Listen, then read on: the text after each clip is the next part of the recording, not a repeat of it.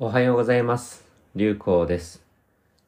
この番組では、流行ポストに皆様からいただいた様々なご相談と、その回答をご紹介させていただいております。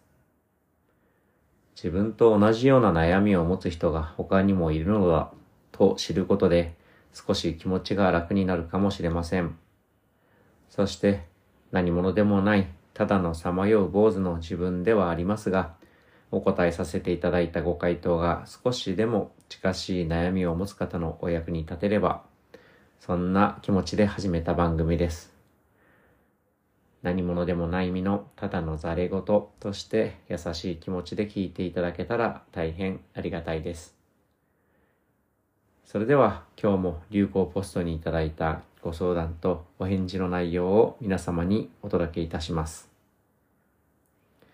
今日のご質問は B さんから生きているうちに読んでおくと良い本はという内容です。先日のオンラインのトークセッションに参加させていただきました B と申します。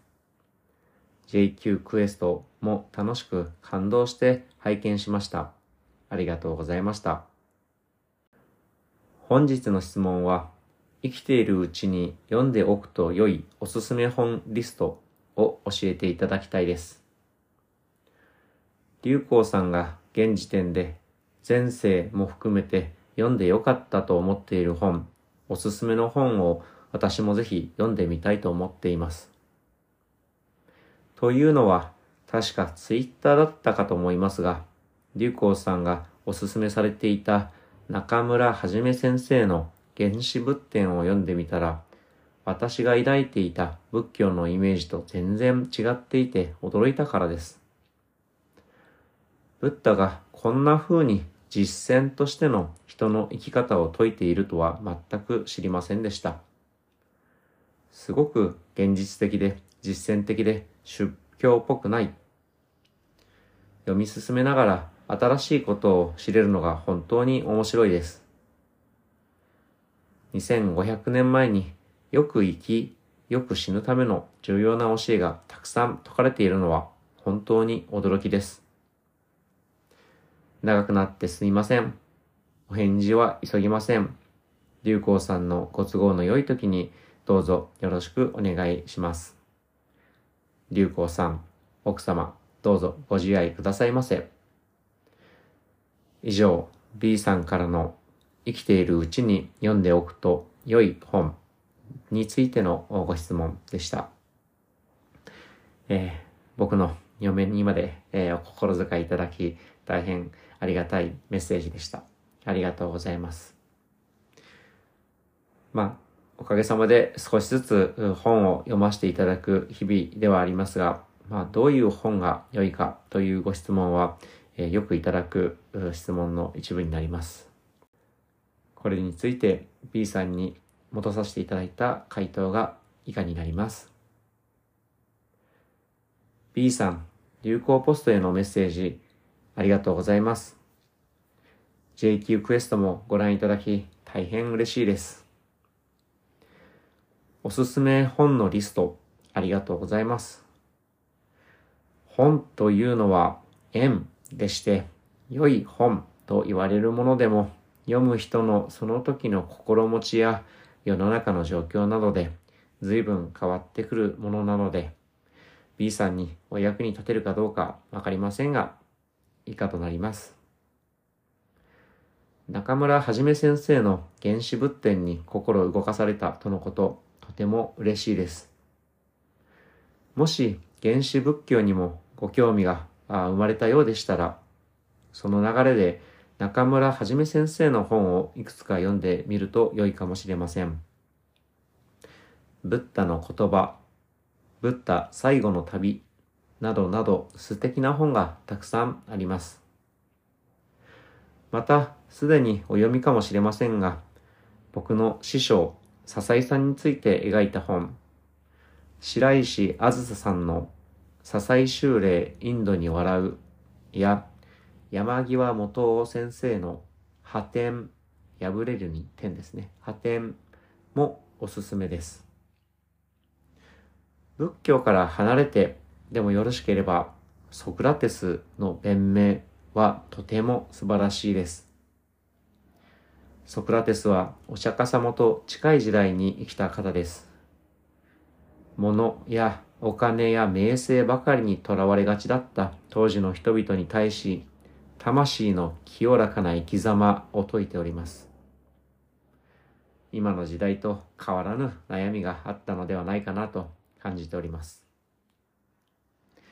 また、老子の道教の本もおすすめです。僕は PHP 出版の新尺老子を読みました。いろんなバージョンの本があるので読みやすそうなものを選ばれると良いかもしれません。孔子の儒教の本も良いのですが、B さんには道教が良いのではと感じております。あるものだけで生きていく、そのヒントも僕はお釈迦様よりも老子からいただいております。樽を知るも老子の思想です。孔子も素晴らしいんですが、少し孔子は完璧すぎるというか、まあ、お釈迦様もまあ立派すぎるところはあるかもしれませんが、老子は少しほっこりするような気がします。こうして見てみると、2000年以上前の方々からとても素晴らしい知恵をたくさん学べるものだなと思っております。僕の本の学び方は、一つの本から興味が生まれたら、次の方向へどんどん枝を広げていって、新しい本にたどり着く、そんなイメージです。例えば、仏教であれば、あ、過去、まあ、原始仏教から現代、例えば、奈良時代の空や捨ててこそも感動の一冊ですし、なぜナムアムダブとさえ言えば、唱えれば救われるといった、まあ、一見釈迦の原始仏教とまるで違って見える、まあ、浄土宗という教えが日本で広がったのか、そういったものも理解できるようになりました。このように、まあ、仏教の中でも過去2500年前から、まあ、現代、奈良時代や鎌倉ですとか、どんどん今に近づいていく、そういう読み方も面白いかもしれません。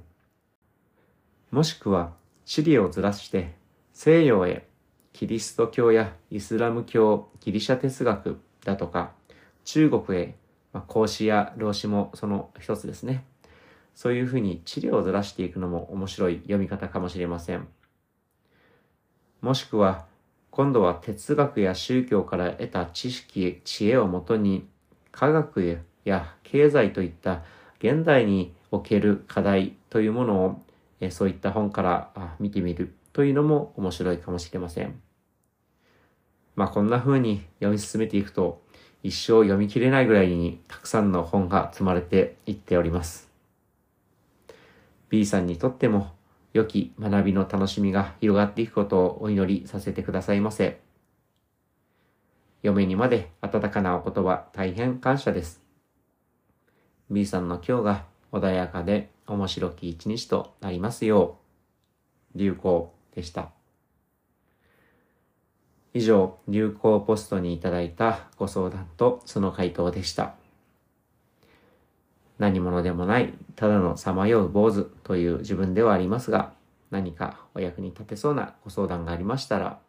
流行ポストで検索いただければご相談窓口が出てきます。ご縁があればご活用くださいませ。それではお聞きの皆様が今日も穏やかで面白き一日を過ごされますよう、流行でした。